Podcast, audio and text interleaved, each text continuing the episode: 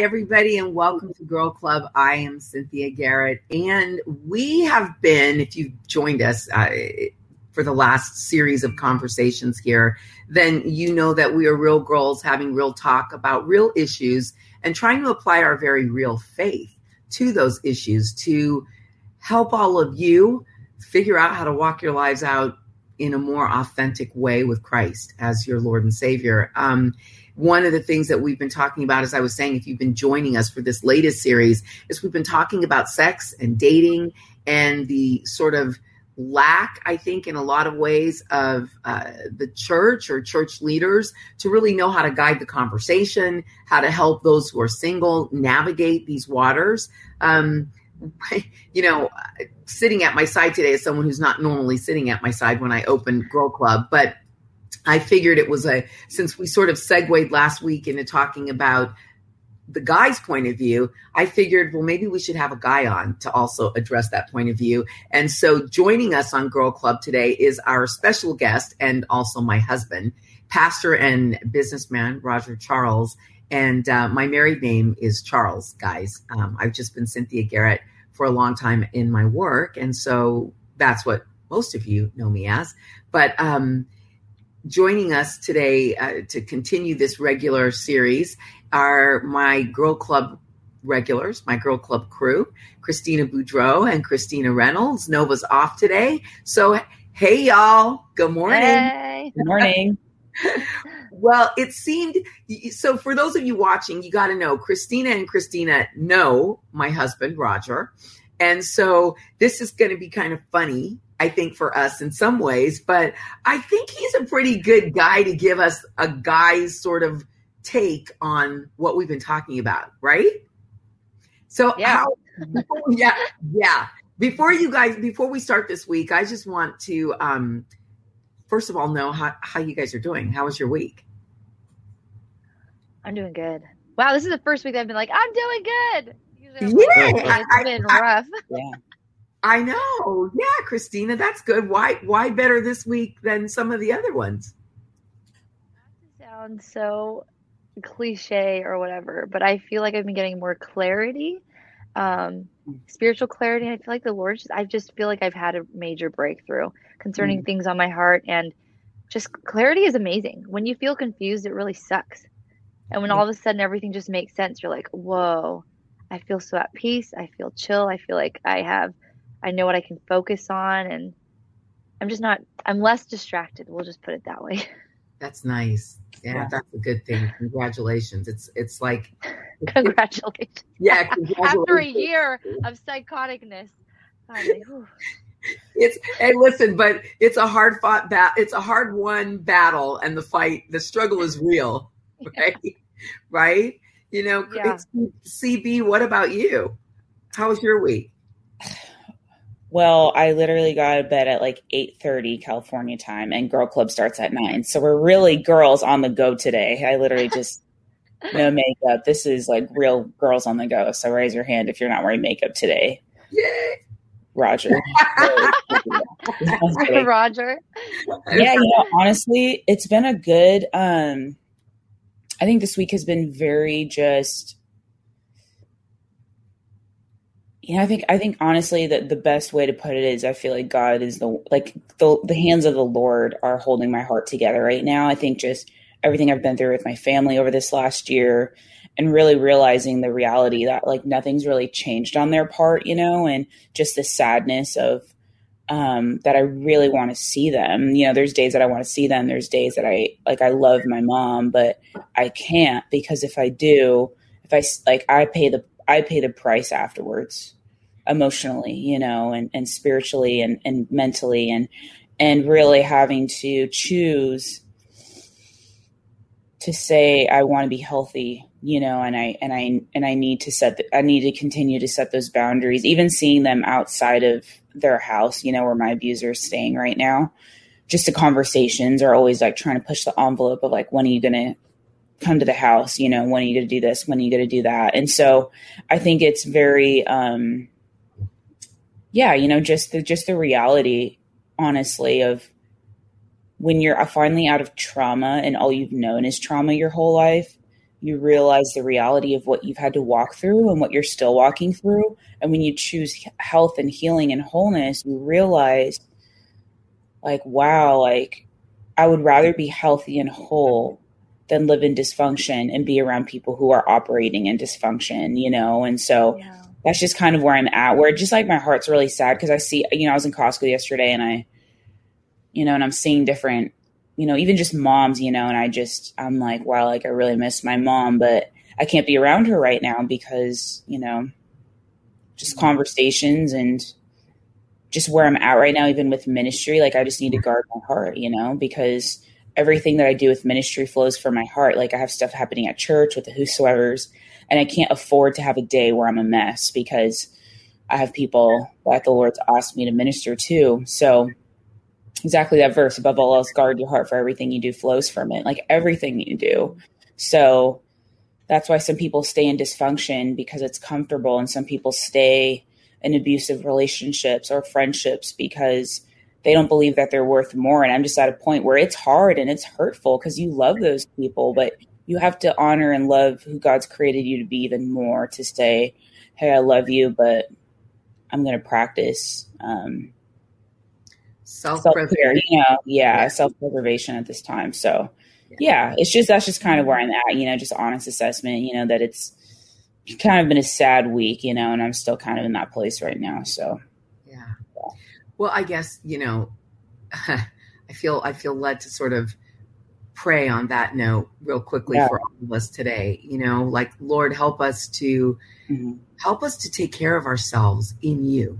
Lord, help us to navigate difficult waters, difficult times, difficult thoughts, feelings, and emotions that we have in response to all of the challenges that are a part of our, our daily life. And in Jesus' name, we just give you this girl club, Lord. We give you our hearts. We give you our conversation. We give you each and every one of us, Lord, and we ask for your wisdom to reign in Jesus' name. Wow, I, I, I just felt led to just stop there and pray. You know, uh, it's kind of an interesting place, even talking about guarding your heart. You know, to mm-hmm. to pick up the conversation that we've been in. You know, um, hey, Salome Brutz, nice to see you too.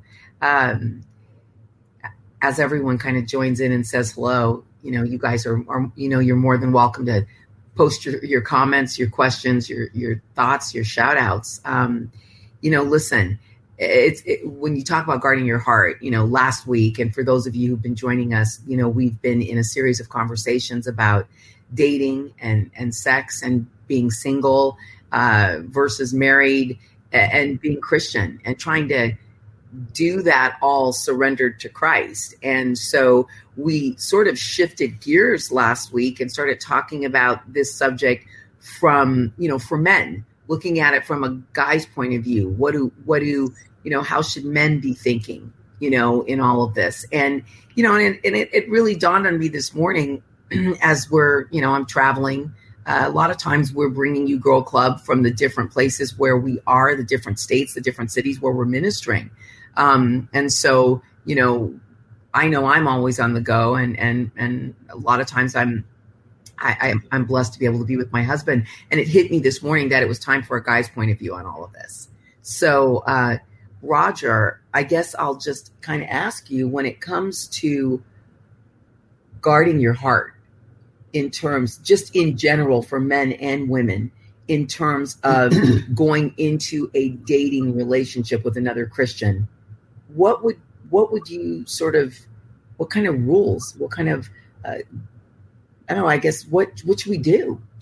Yeah i, I think the the foundation of first of all you know the bible talks about many things for me personally right? But then once you talk about relationship now you're talking about somebody else and you can't know their heart in fact they probably have trouble knowing their own heart and so you have to get to foundational thinking. And I think so much of the Christian church doesn't, sadly. So we talk about being a family, we talk about the family of God, we talk about all these things. But I, I want to read one thing. It's, it's really ironic, uh, you know, CB, uh, because what you just talked about, your whole experience with your parents, right, is they're not aligned with you. They're not helping you. They're hurting you in ways. And so um, you're dealing with that. But listen what happened with Jesus. Okay, so Jesus is sitting there talking to a multitude. This is Mark 3. And uh, they say to him in verse 32, Look, your mother and your brothers are outside seeking you. Now, you, you know at this point in time, his mother is nothing but worried about him, and his brothers think he, he's crazy, right? Like, what in the world are you doing? Because all their life, they haven't seen him like this with crowds and healing people and all this crazy stuff. And so Jesus says something way out there, just wild. He answers them, Who is my mother? And who are my brothers? And he looked around in a circle at those that sat with him. Here are my mother and my brothers. For whoever does the will of God is my brother, my mother, uh, my sister, and my mother. Now, right there, right there, he defines it. Who is my mother, brother, sister? Those that do the will of God. Okay. Mm-hmm. He wasn't disowning his mother and brothers, of course. But what he is doing is going, This is my family. And this is how you have to think of them. You think of the girl there, if you're a guy, you think of the girl there as your sister. If you're a girl, you think of the guy as your brother mm. or your uh, father figure or a. Uh, uh, honey, in a dating relationship? Yes. So hold on. Your father figure? No. I mean, that's crazy. No, but first rule in this whole thing, foundational, is the scripture's really clear. If you're a Christian, you need to marry a Christian, right? Otherwise, you're unequally yoked. Right. If you become a Christian and your spouse is not a Christian, then you're naturally unequally yoked, and that's okay. You're not to divorce, but uh, except under certain circumstances. But if you're dating, which is what we're talking about, mm-hmm. you should be. If you're a guy, you should be dating a Christian girl. If you're a Christian, you should be a Christian guy. But mm-hmm. notice he says here, he defines it those that are doing the will of God. Right. Right. You can say you're a Christian, but if you're not doing the will of God in all the other areas of your life, you don't want to date them. Hmm. Right. Number one. Number two, while you're dating, you're thinking of that person as your sister first. There's a transition that happens to where she is no longer your only your sister, she is also your spouse, right? And that is a totally different thing. And there's a amazing point that happens there and that is in the scripture. And that is something called ownership. In in the Bible, everything is God's, right? Everything is the Lord's. The whole earth is the Lord's and everything in it. That's a scripture. You can't change it. Everything, including me and you, we're all the Lord's. And so everything I look at, it's God's. But there's only one thing that God allows me to say is mine. It's my thing. If you're a pastor of a church, it's not your church. Don't mm-hmm. say this is my church. It's not your church. Mm-hmm. Okay. Uh, and, unless you're in a pastor setting with other pastors and you need to define the church you're talking about as your church. But possessively, no, it's not your church. And the body is not your body and all of that. It's the body of Christ and there's the church of Christ. So, anyway, back to dating she's not yours. You don't have ownership of her until you're engaged. Once you're engaged, that's your fiance. And you only have ownership of the relationship as a fiance. Then when you get married, that's my wife. She's not somebody else's wife. When she's your fiance, she's not somebody else's fiance. It's a definition thing at that point. So there's a progression from sister, and she's everybody else's sister in the body of Christ. Then she becomes your fiance. That's when there's some ownership, but just of the title. Then there is a ownership of each other when you become spouses. Okay. Now, the right way of thinking of that matters a lot to a lot of things. Okay, I, lo- I, I love what you're saying. The reason I sort of made the joke with you about the whole father thing is because I think it's really difficult, and this is critical.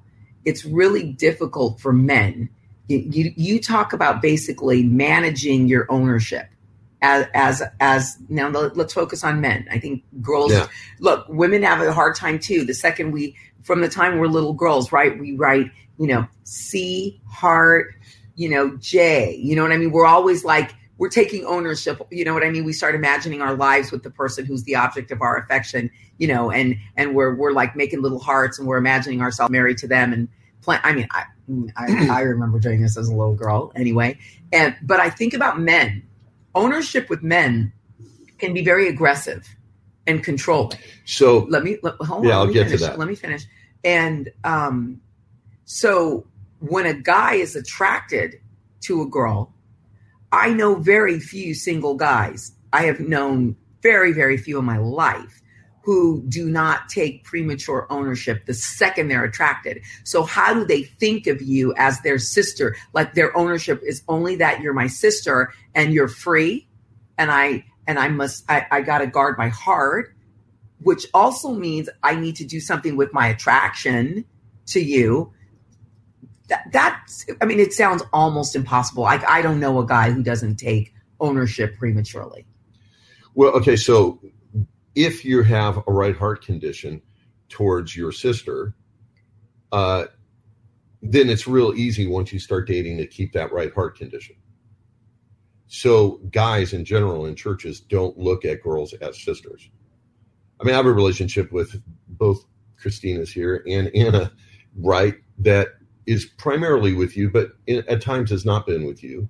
And it's like, they're my sister.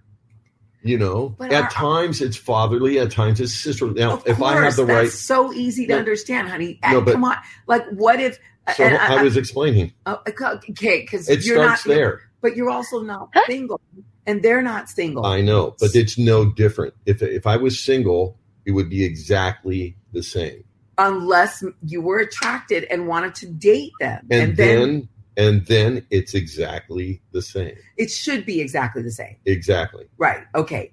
That's in the point. reality, how do how does a guy, a, a, a, a hot blooded thirty year old guy or twenty something year old guy, Right. keep it exactly the same as you're saying? So what? Right. Exactly. I mean, I So- just I'm pushing it right because Right. come on, you guys know. Okay. So let's get let's get to some scripture on this. All right. Just to define things. If you go to Leviticus 18. Make him a eunuch, Cynthia. That's the that's the answer. Unless- Oh my god. Wow, that's heavy. But even Roger's like, no, no. Right. Like, Don't have to do that. Like, I- like, only okay, only eunuchs can do it perfectly, right? right. That's I mean that's the answer to your question. How does Actually, a guy? Can't. right. because uh, Origen, you know, uh, felt he had lust in his heart, so he castrated himself and said it was the worst decision he ever he ever made because he still lusted after he castrated. himself. Wow. It's okay, not so it doesn't- necessarily physical, right? so it doesn't work. It's All right. right. So it's not physical. It's still in your heart. Wow. Right. For any, Wow. yeah, Castration. We just we went there. Whew. I know, my bad. yeah, Sorry, that guys. won't work either, right? Hey, Hey, LOL. Right. okay, Yes. sorry, Roger. This is like, dude. Sometimes I forget we're live.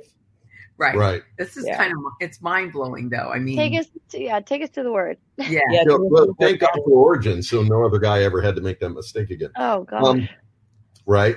Um, okay, so Leviticus 18 is talking. Now, you can't read any other translation other than King James, the original, not New King James, King James, because for whatever reason, it's the only one that translated the way it actually reads in the Hebrew.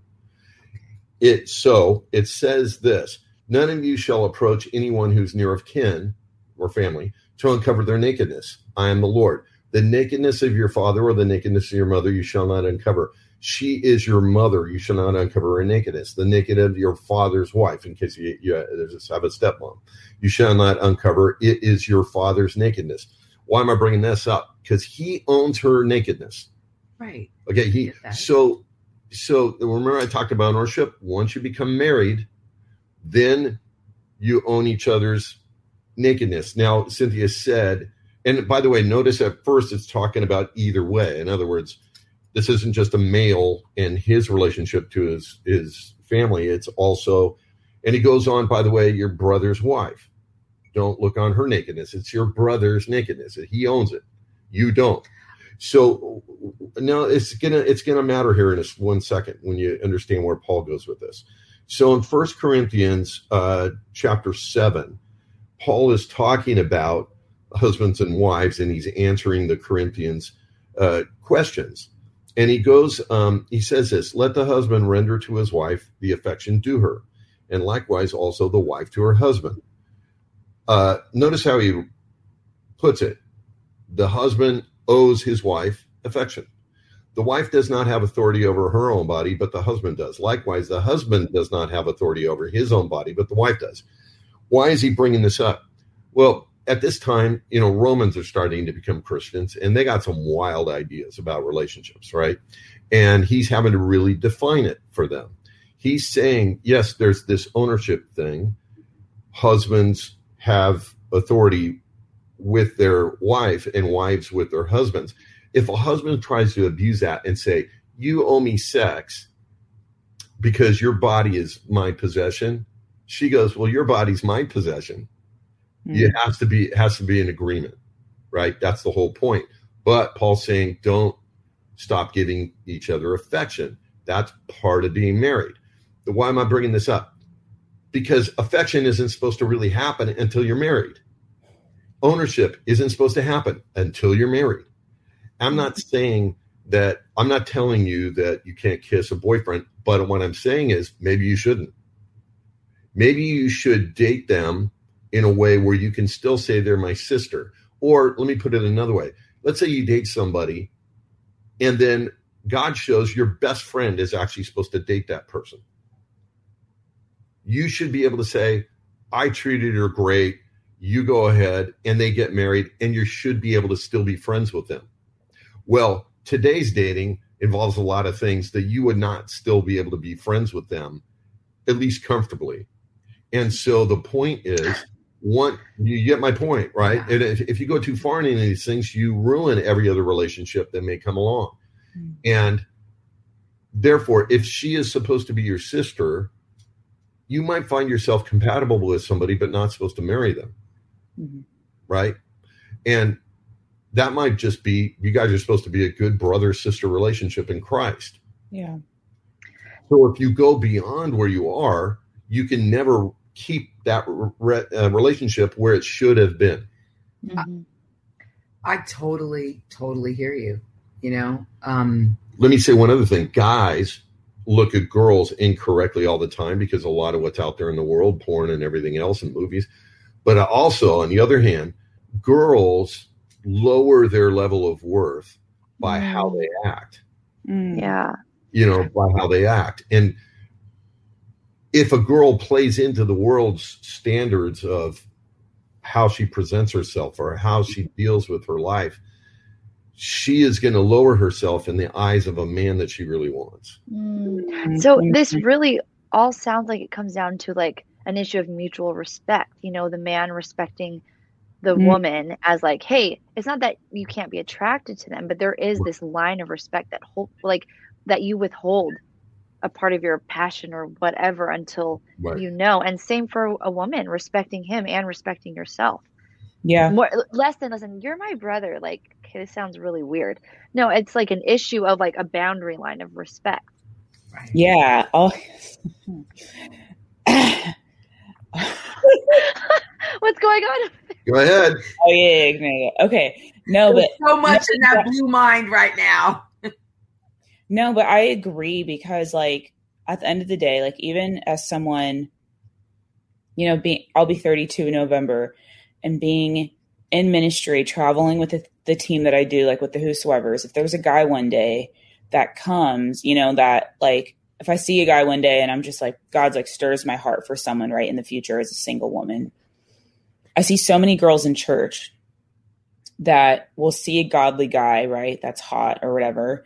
And it's like, dude, they act like the chicks from like Beauty and the Beast, like Gaston's girls, just throwing themselves, you know, at at guys like all the time. And I look at girls and I'm just like, bro, like, what? How does this guy have to, that? You're you're making yourself so available and you're putting yourself in front of this guy where there's no pursuit, there's no. He doesn't have to conquer. He doesn't have to fight for you. Everything's just there. But it's like when you know your worth it's like you will have a healthy respect where you will create space for the pursuit. You will create space, mm-hmm. you know, to be conquered. You'll create space to whatever. Like I was listening to Pastor Ken Graves from Calvary Bangor. He has a series called like Serving Together or Serving as One. and he talked about you know that the one of the greatest conquests of any man is winning the heart of his wife and not just winning her heart but continually winning her heart throughout her you know throughout their marriage he's like it's not just a one time thing you continually pursue and and love her and win her heart over and over and over again and i love that picture because like even you know as someone who's single if there's a guy on the horizon in the future i'm not going to throw myself at him. I know my worth in christ.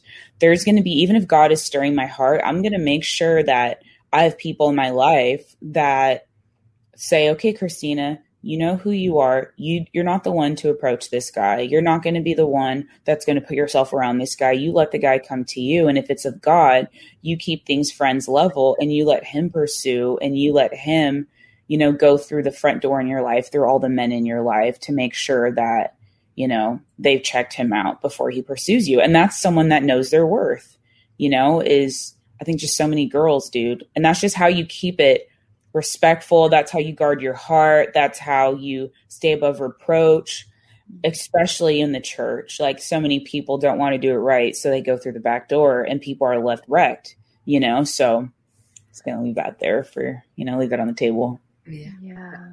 You know, it, Raj, it's true. And I, I mean, I, I want to ask you this question. Why do you think, and I, I think in general, at least the majority of the churches that I see, they don't really help people, uh, young, old, you know, whatever, middle age. They don't, they, it's all, do they not know how to help people navigate this dating conversation or is it purely because there's no sort of in the bible you know the bible says these are the rules for mm-hmm. christian dating? Like what's the disconnect here? Why isn't the church doing a better job helping singles navigate this whole thing? I think just like the scripture i read about jesus with his mother and brothers they don't they they they read the passage and they understand the history of the passage but they don't apply it to every area of their life. And because they don't take it, I'm not going to say serious because they do take it serious, but they don't take it directly to life application. There's, it's the weirdest thing. I find that there's a lot of pastors that want to talk about a subject, and when they read the word, they leave out the rest of the implication. Mm. They leave out the rest of the principle. What was Jesus trying to teach? A very simple teaching. Who are my brother? You know, your your family is your spiritual family. So he's not getting rid of the natural family, but your spiritual family, and if they do the will of God. Now, we're not we're not excommunicating people that might not or might be struggling. It's not that but you want to rely on those people as family. So there's two things I think that that gets applied to to what we're talking about. One, stop looking for my natural family or even people who aren't doing the will of God to fulfill what God has given me. Number 1, obviously. Jesus didn't look for it. Think of that. Jesus himself didn't wasn't looking for that mm-hmm. from his natural mother and brothers. Good, Roger. So what you're saying, what you're saying essentially is that all of us, male and female, have to make a shift in how we see ourselves and others. We have to shift to we're all family. We're mm-hmm. yes. we're you know we are the you know we're the scripture that says the eye can't say to the foot I don't need you. The foot can't say to the hand I don't need you. We're a part we make up the body of Christ. And right. and as family members, we will marry within our family each other.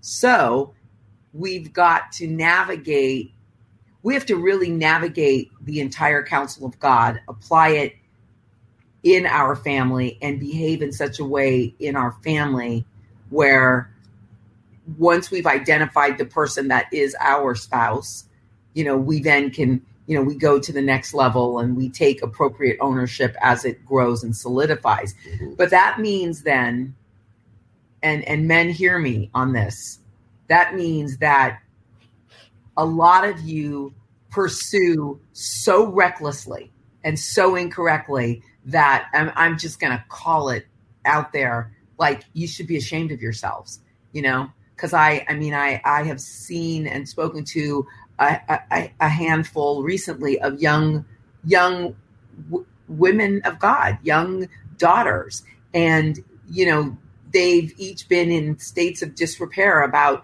the way that a guy pursued them, the level of seriousness he represented in his pursuit, and then you know, one of them, I think, which kind of started this series, was a young girl who saw a pastor's son for five years. Five years from the time she was like 17 to 23 or four. And I and I'm thinking, well, that's just ridiculous. Who was helping navigate this relationship? Who was? I mean, they they had slept together, you know. So it was such a mess and i i couldn't even believe i'm like but this is a pastor's son i mean mm. who didn't teach him or or at what juncture did he decide he was just going to rebel against what it was that he learned? Yeah. Again i think this goes back to the most basic foundational truth here. And so let me clarify. If a woman or girl wants to have some sort of spiritual relationship with me, but doesn't want to with Cynthia, we know there's something wrong, right? Yeah, right. That's yeah, not family. I know. Listen, different. We're married. I, of course, it's different. That yes, we are married, so natural family. Right. But, so I was pointing that out because spiritual family is the same way. In other oh, words, if a guy and girl are starting to talk, but they don't want to talk about their spiritual family about it, mm. that's yeah. going on, there's yeah. something wrong. Right. So if if on a spiritual level, okay, if somebody wanted to talk to me in church and Christina Reynolds was there, but didn't want her to hear, something's not right. You see, we're a family, right? And so, don't get me wrong. Sometimes it's not good to divulge things to certain people, right? That that's just wisdom. But we're a family, and so, if we don't oper- operate as a family, you said who's watching over? My guess is they weren't operating as a spiritual family. There mm-hmm. wasn't discussions about things. Things were hidden. Things went away and did certain things. Nobody talked about what family is and how ownership works. There should have never been any ownership in that situation.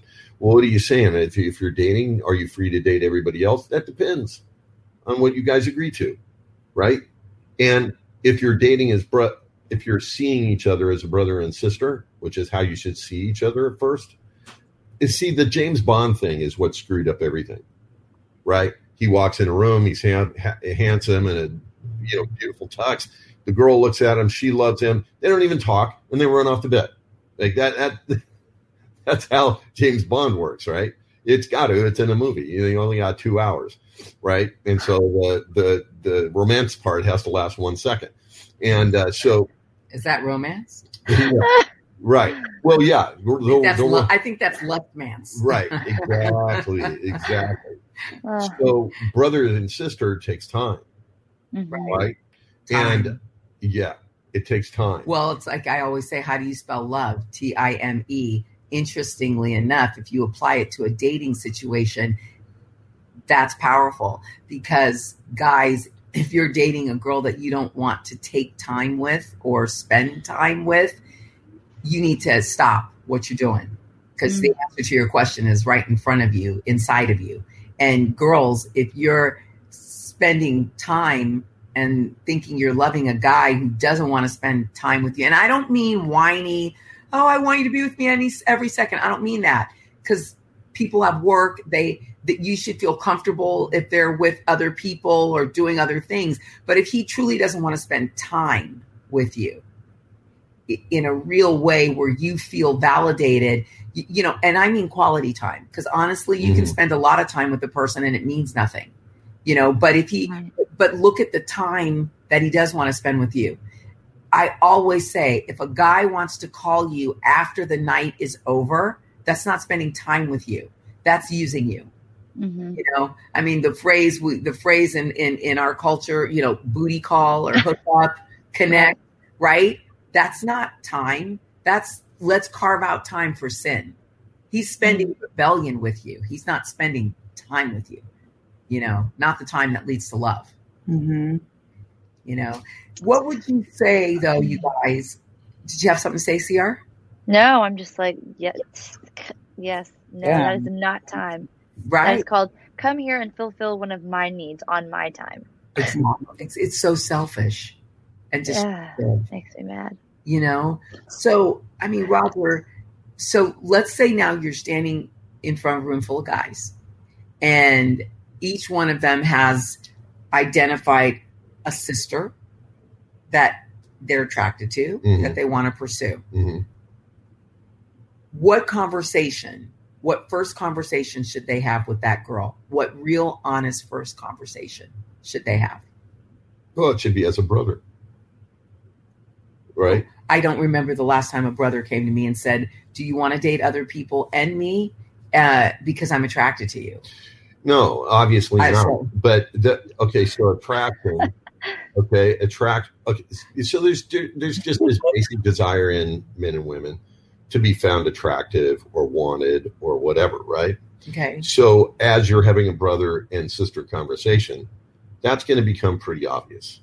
Like the attraction part is going to start to become no no obvious the attraction's already if you give there it time. No, no, no, no. let's say it's already there Of and course. he's saying to you i'm You're going asking- to ask her out right. what first conversation should be had okay what i was trying to say is you're having that first conversation with so you've you've got to know her as a sister already is what you're saying because what you described is a room where you see somebody so yeah let's start there a room where you see somebody okay then you should pursue that if you are thinking maybe this girl's a possibility you should pursue it as a brother sister relationship at first Okay, but men are usually, and you know, I which always, is completely different than james bond right. We get that, but you All know, right. I always say, you know, women become attracted to men that they fall in love with. Men fall in love with women they're attracted to. So, in this world, that is for sure ninety percent of it. So the guy's already been attracted. He's leading from attraction. okay I mean, let's be real. That's what's going real. on. He's leading from his his his loins have engaged. so, what do you tell? What is the first conversation? Because the girl's going to be she she may be attracted back. right So now you got to d- deal with that. Right. What again, it should stay on a brother sister level and you should have conversations from that vantage point. You shouldn't just because you're attracted to somebody, you can be attracted to a million different people in the world. Just because you're attracted doesn't mean that you should shift from being a brother. So you have a brother you. sister spiritual relationship I got you, but you know what I, I you and know you have to build from there. You have to get that straight first. I, I got you, but you want to know what I would probably do? What I would tell them? Guys, listen up. Girls, listen up too. But you know, guys, listen up. I and I'm thinking about this from the standpoint of being a mother to a son. Um, I'm the queen in Proverb, the queen mother in Proverbs 31, right? Um, what I would say is, son, she's beautiful. I get the attraction. Go sit and pray and and and take your physical attraction to the Lord and and get rid of it. Make sure you can kill the flesh, put it in a proper box where it can sit there. Now you know you can be attracted to her, but you can be attracted to 20 girls. There's 20 beautiful women that may come across your path. So now you need to put that aside because you're and and I think to think that that can be done without prayer, conversation with God, and get in the Word and do whatever you have to do to turn the water faucet from hot to warm, you know, and then go out for a coffee. Never put yourself in a situation after dark.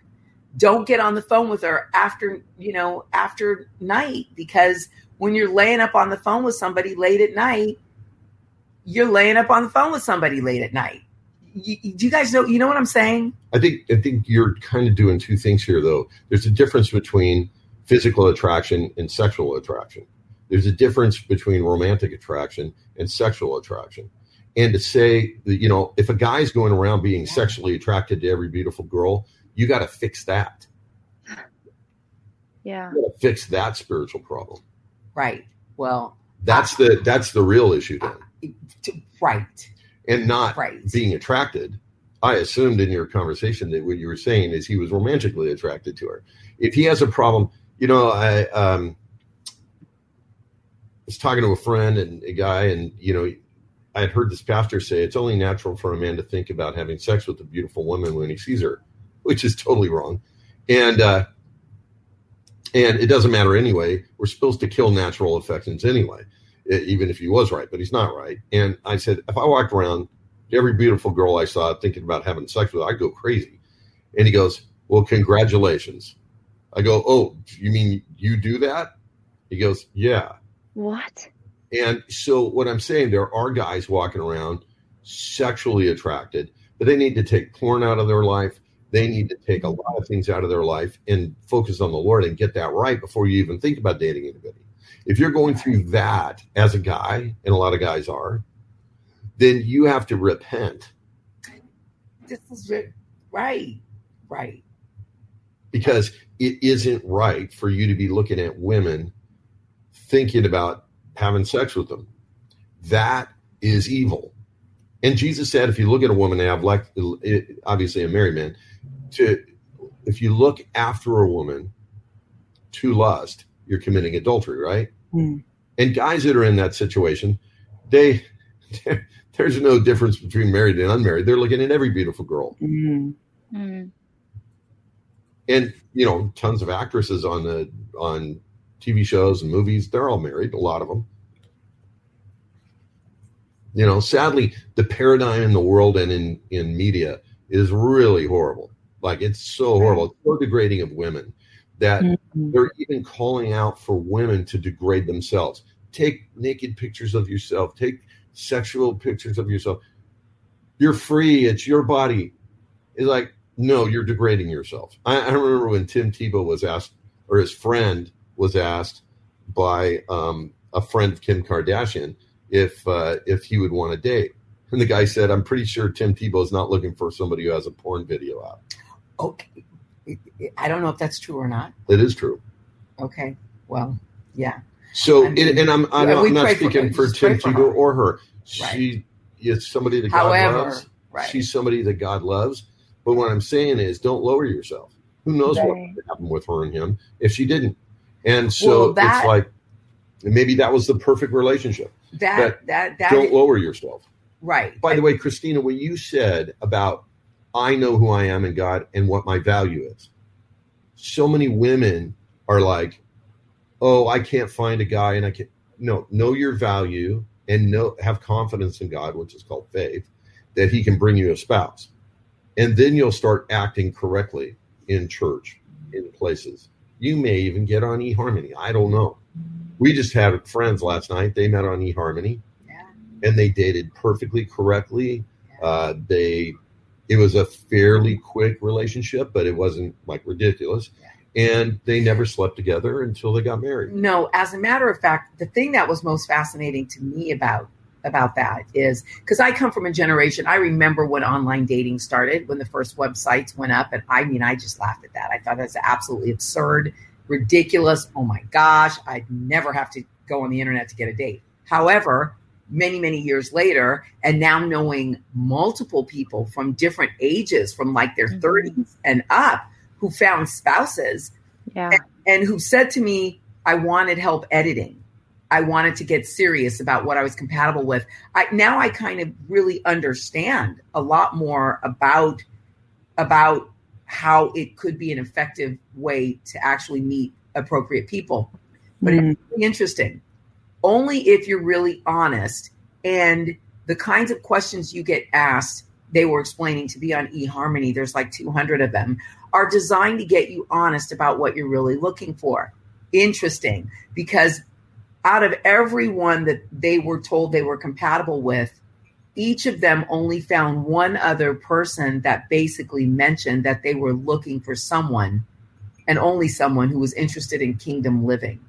Mm. That's pretty crazy to think that basically, you know, what she was saying was that the wife was saying was if a man wasn't in love with Jesus enough to make Jesus a part of his dating profile, to make to make him the basic foundation on on which he would even have a coffee or a conversation with the girl, he was not worth her time.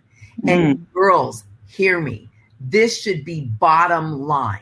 Right. It doesn't matter how cute he is, doesn't matter how wealthy he is, doesn't matter what you think he's going to do for your image and how you think you're going to look dating him, how you think you're going to feel being with him. None of that matters. If he doesn't love the Lord enough to make the Lord the bottom line foundation from which he will live his life, he's you're you're just swimming in, you know, in a cesspool, not, you know, I mean, it just it's just ridiculous. And I, I found it to be really interesting because so it's easy for us to see that as girls, but for guys also, like, you know, she said most guys that she could see and meet there, they weren't, they didn't care really what she was spiritually, even if they were Christians. You know, they were a little bit more open to her being immature or whatever. It wasn't a priority for them.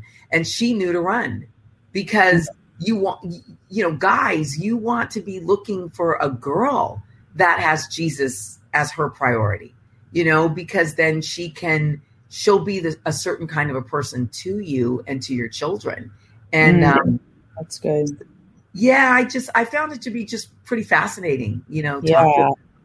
I want to piggyback off of that just because, like, there's so many people like I was talking with some of our young adult girls that are at my church this last week, right? And so many people I think settle for even a guy like well actually let me say this. So I have a friend of mine who I went to India with twice and she's like 38, she's single, she's killing it for Jesus in every every way, right? She said there was a Navy SEAL guy at her church that asked her out, you know, went through her pastor and, you know, she took him, you know, he took her out. First date, she says, So what are you reading? He's like, Oh, I'm a Christian. She said, So what are you reading in the word right now? He couldn't answer that question. She was like, She's like, You're really awesome, but I don't think this is going to work out. I love it. You know what I'm saying? For her. Yeah. And I think there's so many people that it's like you're like you need to become what you're looking for. So many girls mm. are like, I want this kind of guy. Like I want a guy that's serving Jesus and I want a guy doing this. And it's like, girl, are you busy about your father's business? Right. Or are you just lingering like Gaston's girls being like, you know what I'm saying? Like from Beauty and the Beast.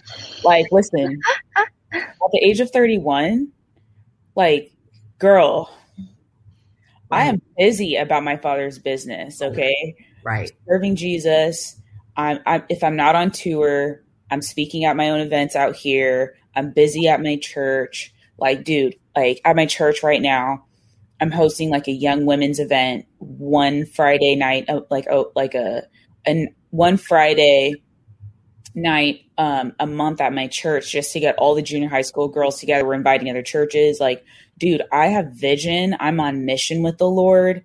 Right. I'm going for it. And I believe that who you are is what you're going to attract. Mm-hmm. That right man who is on mission, who is, who is kingdom minded, who is serving the Lord, who is focused on the Lord, who's in the word.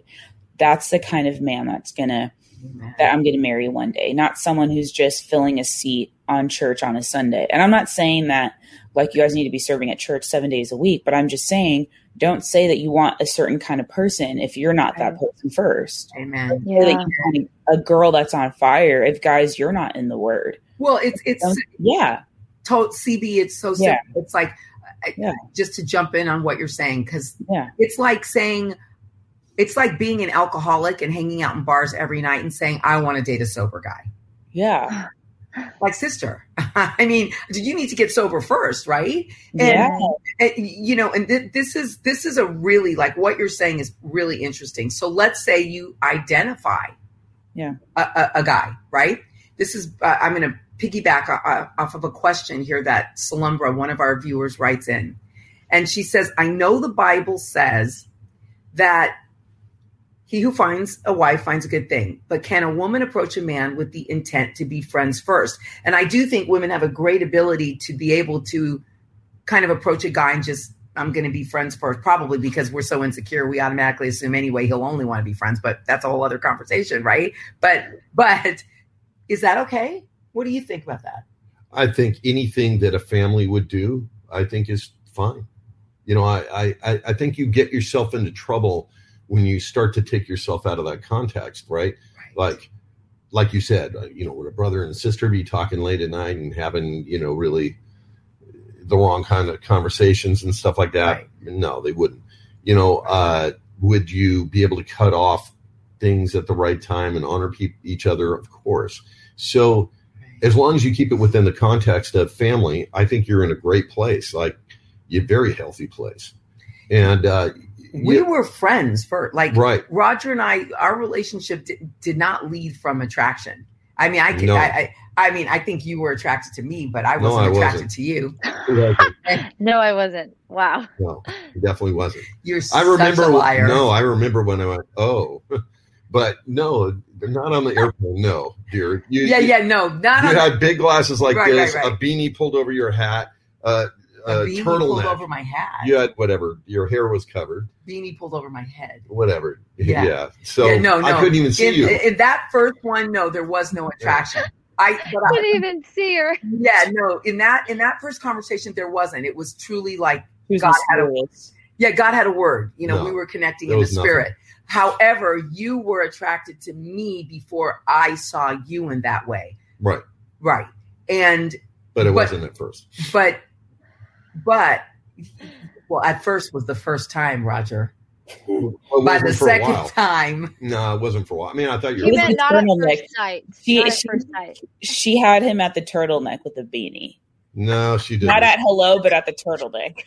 it's so Definitely not. Like It's so woman. no. And you know what's so funny, Christina, is that the really great thing about our our beginnings for me was because I wasn't attracted. And hear me you guys cuz this may mean that your spouse is sitting in front of your face. Because I wasn't attracted and I I wasn't leading with my girl games. Mm. boys are you leading with your boy games? Girls are you leading with your girl games? I wasn't. I wasn't gonna hang out with roger and put on the right makeup and get cute and blah blah blah.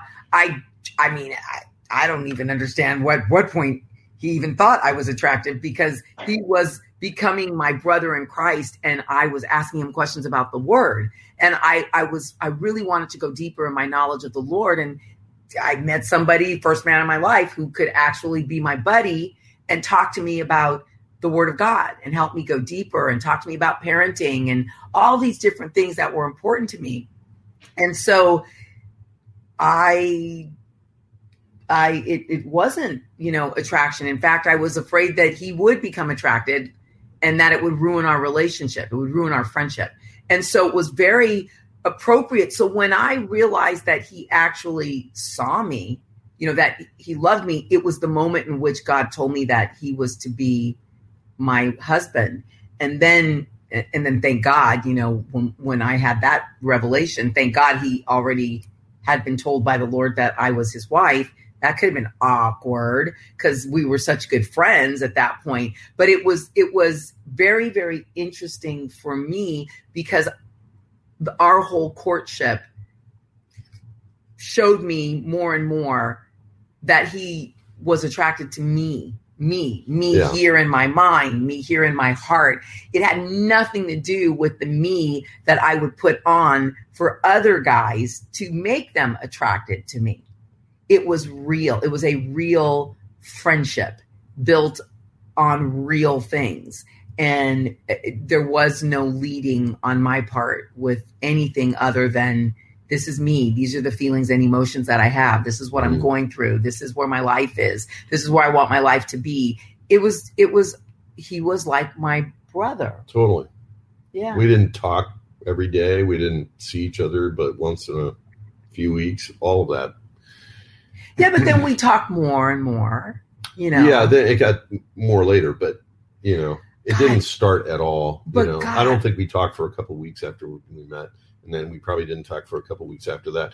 Yeah. It, it, you know, it really was normal, right? It wasn't there was no pressure in it whatsoever. So, and secular every every secular relationship I was ever in, and I say secular even though some of those guys, most of them would have all said they were Christians, right?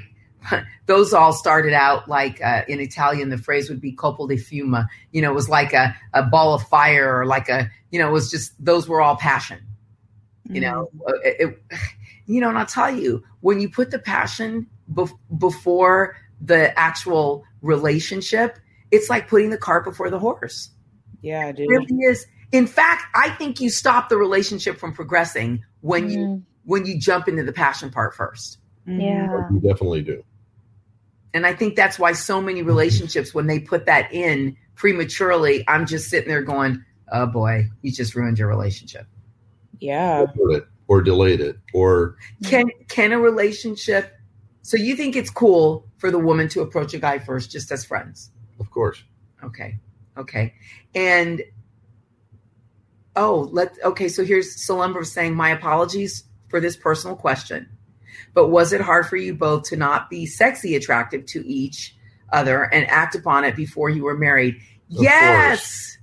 Duh. Yeah. At a, certain, would, right? at a certain point, Salumbra, as the ownership in each other grew, you know, because we, our very first conversation after the Lord spoke to me, when I realized the Lord spoke to him, our first conversation literally was, okay, so we're we're old enough, we're mature enough in Christ we know what's going on here. We are now making preparations to be married. I mean, it was, we knew where we were going. So then at that point, and this is all Christians listen up because this is the place where you get it wrong. I think you think, well, now we're in love and we're going to get married. So it's okay to compromise. Right. No, no, no, it's not. It's not. And it gets harder at that point because now you know, well, I'm in it with this person. But Salumbra, we wanted to serve the Lord and we wanted we uh, we wanted to please him. We wanted him in our union and I wanted that testimony badly. And so there were times where he was weak, but I was the stronger one and would say, you know, no, let's not go cross this line. Then there were times where you were weak or where I was weak and you were the stronger one and would say, no, we're not going to, you know, and, and it wasn't like we were, yes, we, we, and we talked about, you know, we would have conversations like we'd have conversations about everything else. Like, wow, okay, this is, th- this, when two people make a pact, yeah, we had a pact. When you when you make a an agreement that this is what we're going to do, when one person gets a little weak in it, the other person reminds them of the the agreement, and you know you have to have that agreement, uh, not just have it in your heart that you're going to do it. That's good, it's great, but uh, as you're in the relationship, you both have to because if you're not in agreement, if you're both not in agreement, when you got one person that's not, not too sure about whether they want to do that or not, it's going to really be really difficult. And you want to be in a relationship where you're both in agreement about this. Yeah. Or you won't make it across the finish line. Yeah. To your wedding night, you know, where you you have sex for the first time on your wedding night. You both have to be in agreement. And that's why it's important going into the, the walking into the front door of a relationship that you're both yeah. saying, we're going to go to the next level with this and and get married and we're going to get engaged and we're going to take ownership in each other and we're going to progress. It, those initial conversations have to be bottom line foundation. Do you want to live for, for Christ? If Christ says have children and raise them this way, are you going to do it? If Christ says move here, are you going to do it? Uh, Christ says we're not supposed to sleep together until we're married. Are you going to be strong in that? You know, you each have to have the same level of commitment. And you know, when you're dating somebody, whether or not they have that level of commitment in the way that you want them to have it and in the way that God wants them to have it. So you just got to be really real with yourself.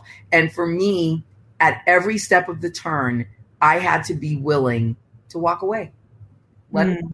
Oh yeah, always. Always. You, you know, be willing to walk away. I, I think also you you know, God made sex, right? And he made all of the attractions of sex. Right. If he didn't, when he brought Eve to Adam, he would have said, Adam, here's Eve. He would have said, Hi, nice to meet you. I'm going fishing. You know, like there would have been no attraction. So the attractions from the Lord too.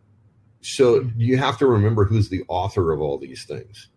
He doesn't just say sex is for marriage for no reason. It's not an arbitrary rule. And we all go, oh, we want to do God's arbitrary rule. That's not it. It's because it's better. Okay. Um, so the attraction and the sex is oneness with each other. And so you before you make that I do covenant, you don't want to become one with each other. It's an out of step process at that point, and you've done what is supposed to be the one. Think about this: you could do almost anything with people in the world except have sex. That would ruin your marriage, right? You can talk, you could whatever. There's a lot of things, but the, the, the, one thing you're not supposed to do is have sex with other people outside your marriage, right? Because then that's not marriage.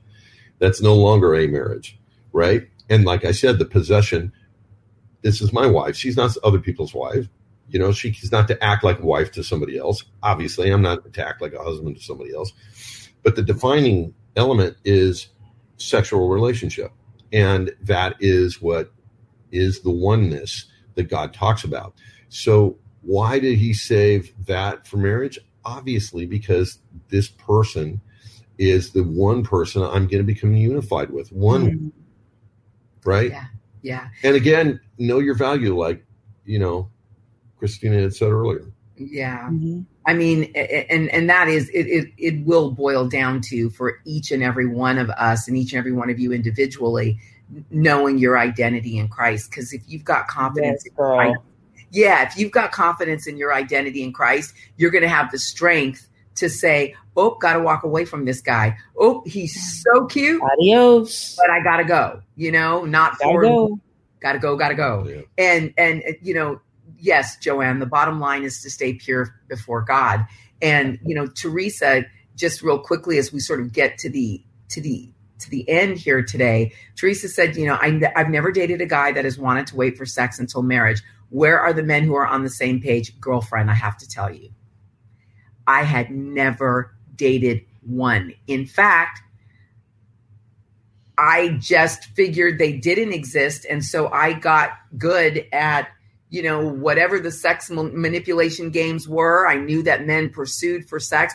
Look, I was, you guys, and we need to, you know, for a lot of you out there, as you get to know Christina, Christina, and myself, you'll get to know more and more about our testimony. If, if you watch if you watch Christina Reynolds and I on TBN, you kind of know a bit about our backgrounds. But I mean, I wasn't raised in the church. You know, I wasn't I, I wasn't finding guys who were Christian guys on every corner. I was dating guys, some of whom were just not Christian. And I would keep my little belief in God locked inside of my heart. And even the Christian TV I would watch, I would sort of watch it, you know, in another room so that nobody knew because I thought they'd think I was weird. But I mean, I was not dating guys, even if they called themselves Christians, you know, who wanted to wait until they were married for sex. That was it. Mm-hmm. And so I lived a life of compromise, you know, and I didn't know really what to do with the scripture. I loved I loved Jesus, but I didn't really know. I figured, well, it's okay, I guess, because I'm in love. Then it got really difficult when it was, are you really in love with this guy, or are you just attracted to him? Well, no, I'm really just attracted. I'm not in love. So then it gets harder and harder and harder because if you know God, the scriptures that you're reading will tug at you and pursue you relentlessly mm-hmm. until you realize you have a choice to make. And that choice is worldly compromise or or or godly living. Mm. And so Teresa, I get I get it. I, I never met men who were on the same page at all until I wasn't looking for a man. And when I met one, I led with godly conversation and mm. wanted to know more about the Lord and wanting to talk to him about the Lord because he was more mature than me spiritually, a lot more, mm-hmm. and the word a lot better than I did. And so I could ask him questions and we could dialogue, and I was growing, and my interest wasn't in him, my interest was in Jesus And what Mm. I fell in love with was Jesus in him Mm. and the relationship in him. And that's what did it. And and it really that is that that's what did it. And and I mm-hmm. thank you for saying that, Teresa. Thank you for your reply, Cynthia. I'm proud. I've never compromised. Girl, don't compromise because I did all over the place. I compromise. Mm-hmm. I, got- I compromised with a capital C for years before I decided not to with Roger. And I think on a practical level too. So if you're saying, well, all the guys I know, they're not, you know, they're not making a commitment to not have sex until they're married, you're in the wrong place. You're looking in the wrong place. I don't know what that means, but if your church isn't a place where guys are taught to walk with God and serve Him, then you need to get in a in ministry where you can serve, maybe where you can do the right thing, where you can uh, be acting for the Lord. And don't you see the do not disturb sign? Sorry, we're in a hotel traveling. um, there's there's uh, you, there's a place for you where you can minister, you know, for the Lord, and you're going to be around people that are doing the same. There's a place for you um, where you can meet other people that want to live their life for the Lord. If you got guys that are wanting to date and have sex, they're not living for Jesus. They're living for themselves. And i and and the sad reality i think for a lot of christian women and guys you need to hear this. If you're if you're a guy who's truly living for christ do not give up. Just just you know keep trying to pursue these women who are exhausted from what we see constantly which is there are a lot of guys and i'm not talking about guys who aren't believers. I expect this kind of behavior from guys who aren't believers. I'm talking about guys who call themselves christians. They they are dating like secular guys Yeah. and and and boys boys mm-hmm. boys i use the term boys because you are not yet man but you got to grow up because if you're a future king a future queen only wants a future king she does not want a future prince You have to repent. okay, You have to okay so i got i got You don't have to grow That's up. right, girl. Straighten that crown. Right. Straighten that crown. Right, right. Um, let's just try to get one more question though. Lady M asks, that's right, straighten your crown. Lady M asks, should you know your purpose before pursuing or entering a relationship? Well, this is a good one. Yeah, dude. Now, well, it depends what you mean by Well, your wait. purpose. Well, yeah, what she said. what are you thinking? Well, you got to be going, your destination has to be similar, dude. Like I had, so for example, really good friend of mine in my younger to mid 20s was a, you know, really good, you know, did a lot of ministry together, whatever, right? We were called to different things. I was called to the more, you know, just like broken crowd to reach, you know, people who are like addicts and like, you know, kind of the whosoever's crowd. And my friend, and we had talked about this, was called to, you know, just something completely different. And he's now, you know, a pastor somewhere or whatever, and we're still friends. And he's married now, but I see who his wife is now. And I, we both realize that, dude, we're just two different tools, you know, called to different things. And so you really got to know when you know who you are in Christ and what your value is and where you're going, it's like you're, you know, it's like you if you're called to be a missionary in Uganda, you're not going to marry someone who's called to be a missionary in China. You know, it's like two different things. Or someone who's just called to certainly, you know, have a normal job and serve at church one day a week versus and then you want to marry someone who's called full-time ministry like that's just two completely different things you know what i'm saying so you got to have someone you got to know what your purpose is oh Some idea. what your calling is and then you know Some idea. yeah Yeah. Some idea because yeah, I mean yeah, yeah. I, I just because I from that question from like certain like personalities from me example I could I could it could make me think oh no well I don't know so there's the pressure to know but uh, in fact like it takes time to really like hone in but Yeah. like I love what Christina's saying but you will know that there's like a bend or like Mm. what you're doing in life will kind of like give you direction as to like what you're passionate about. And Yeah. I think what we're also talking about is like the greatest starting point is being passionate about Jesus. And Mhm. that's kind of like the non negotiable.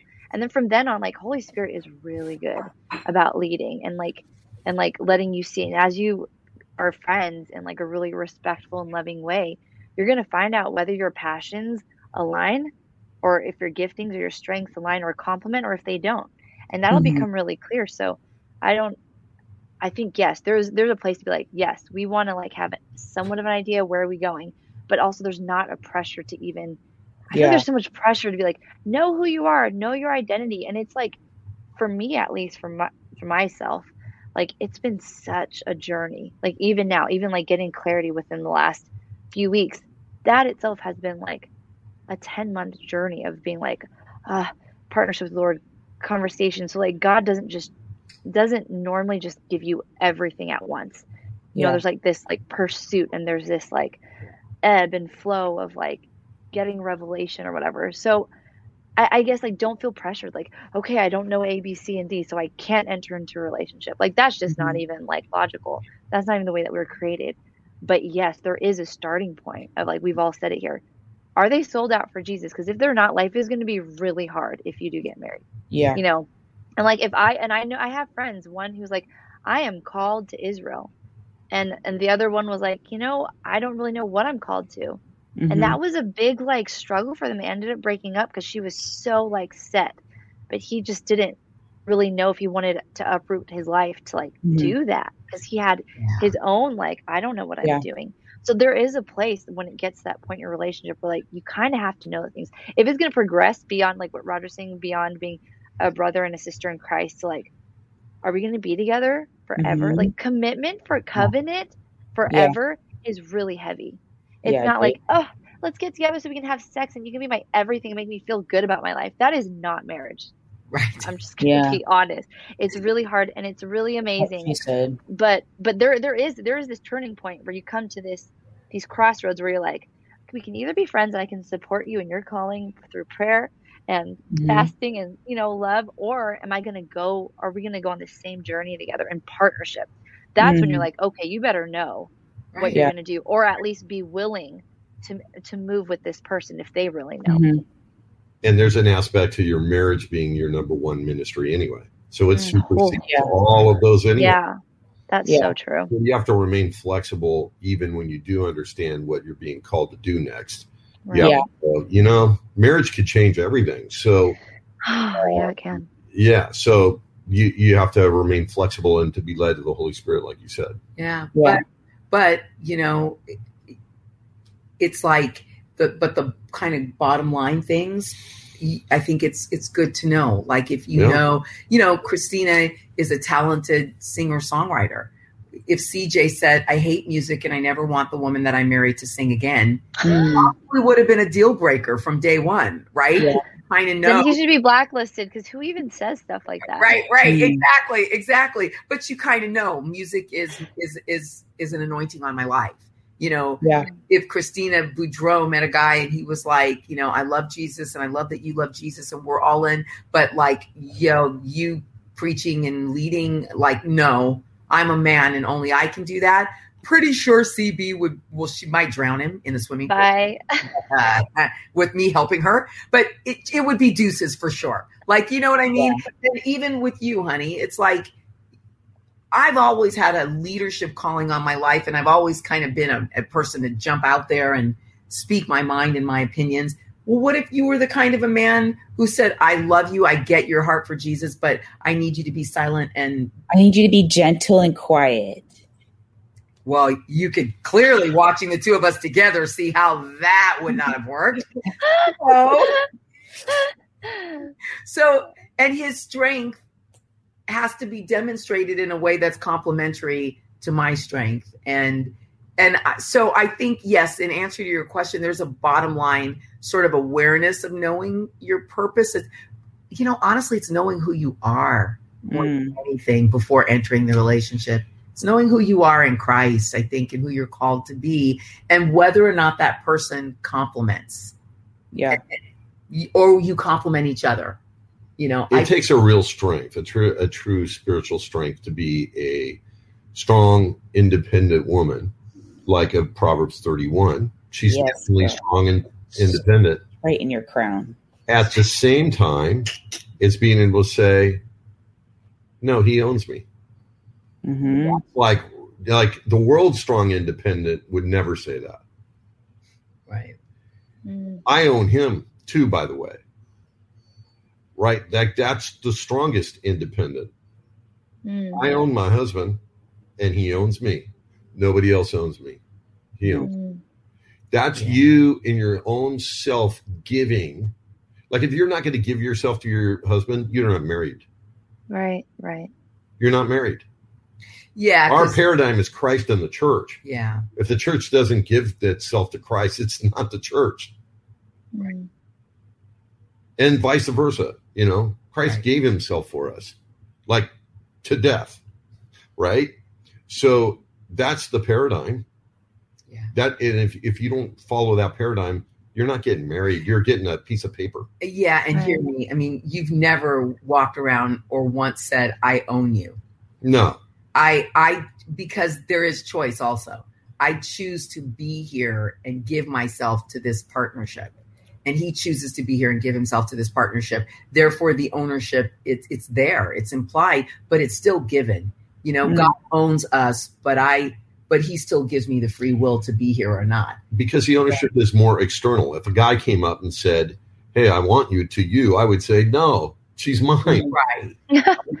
Like And you better say that too. huh? Right. You, and I you better. better say if you didn't, that there's would be a guys whole who nother don't. problem. Right. There's guys that are so twisted in their mind that they don't. right. Right.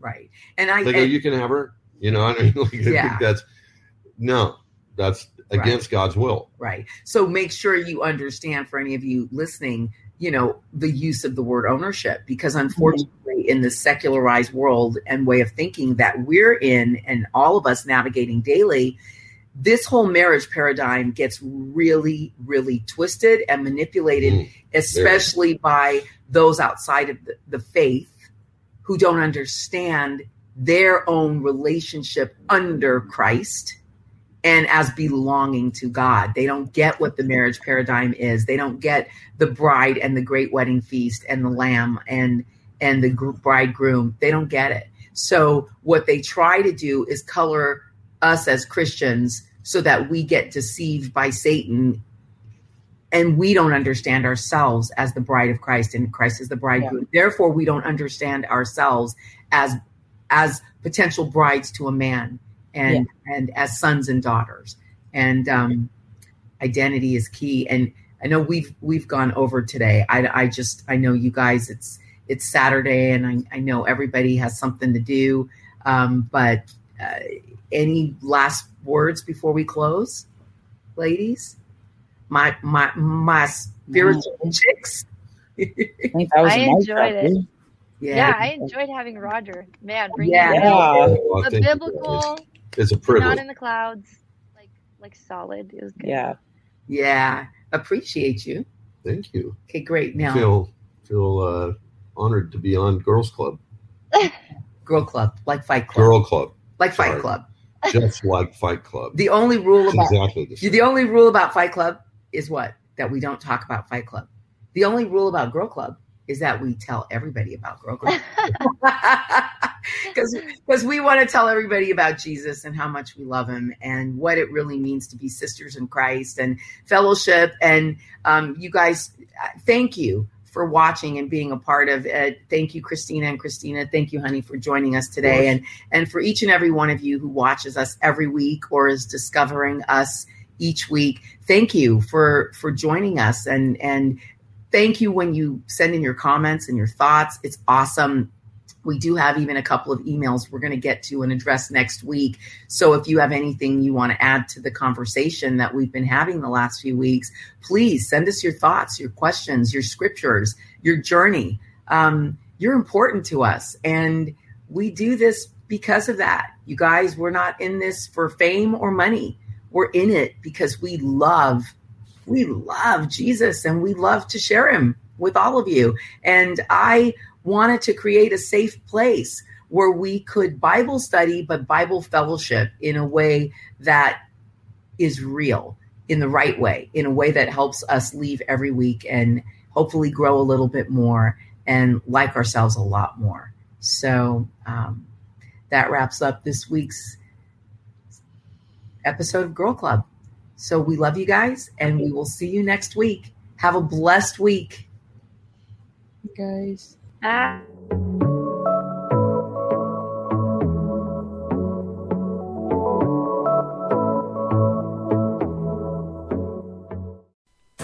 Our world can feel chaotic and uncertain, but we don't have to live enslaved to fear.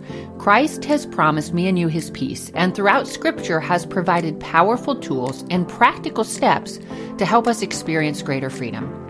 I'm Jennifer Slattery, lead host of the Faith Over Fear podcast, inviting you to join me and my team as together we learn how to starve our fears and feed our faith.